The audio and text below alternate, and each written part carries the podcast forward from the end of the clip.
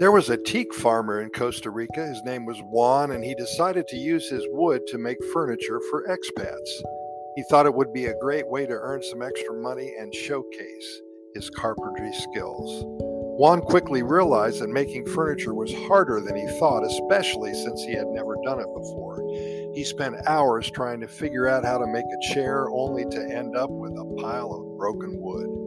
But Juan refused to give up and continued to experiment, and one day he made a beautiful teak bench that he was proud of. He placed it in his backyard to admire his handiwork.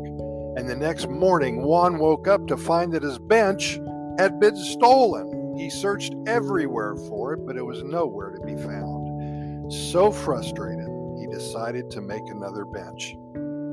A few days later, Juan woke up to find that his second bench had also been stolen.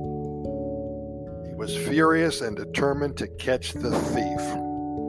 Well, the next night, Juan set up a trap. He sat in the dark, waiting for the thief to strike.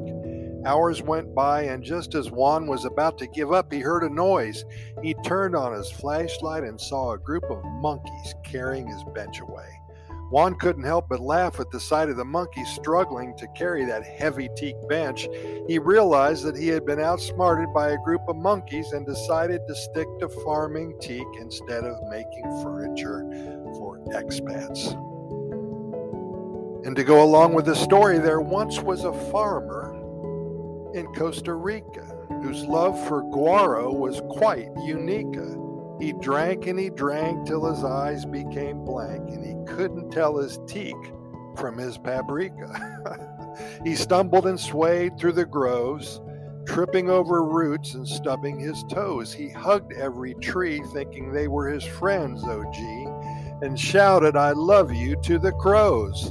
The next day he woke up with a headache, feeling like he had been in an earthquake. He rubbed his eyes and saw that his teak trees were covered in guaro, and he realized he had made a big mistake. He promised to never drink again and to treat his teak with love and zen. No more late-night parties or drinking till he sees Marty's. He'll just stick to his farming from now and then. Hey, thank you to Juan for writing that story and the poem as well. Juan is 15 years old. He is from Omaha, Nebraska, and he has been here for 3 years with his family. He loves it in Costa Rica.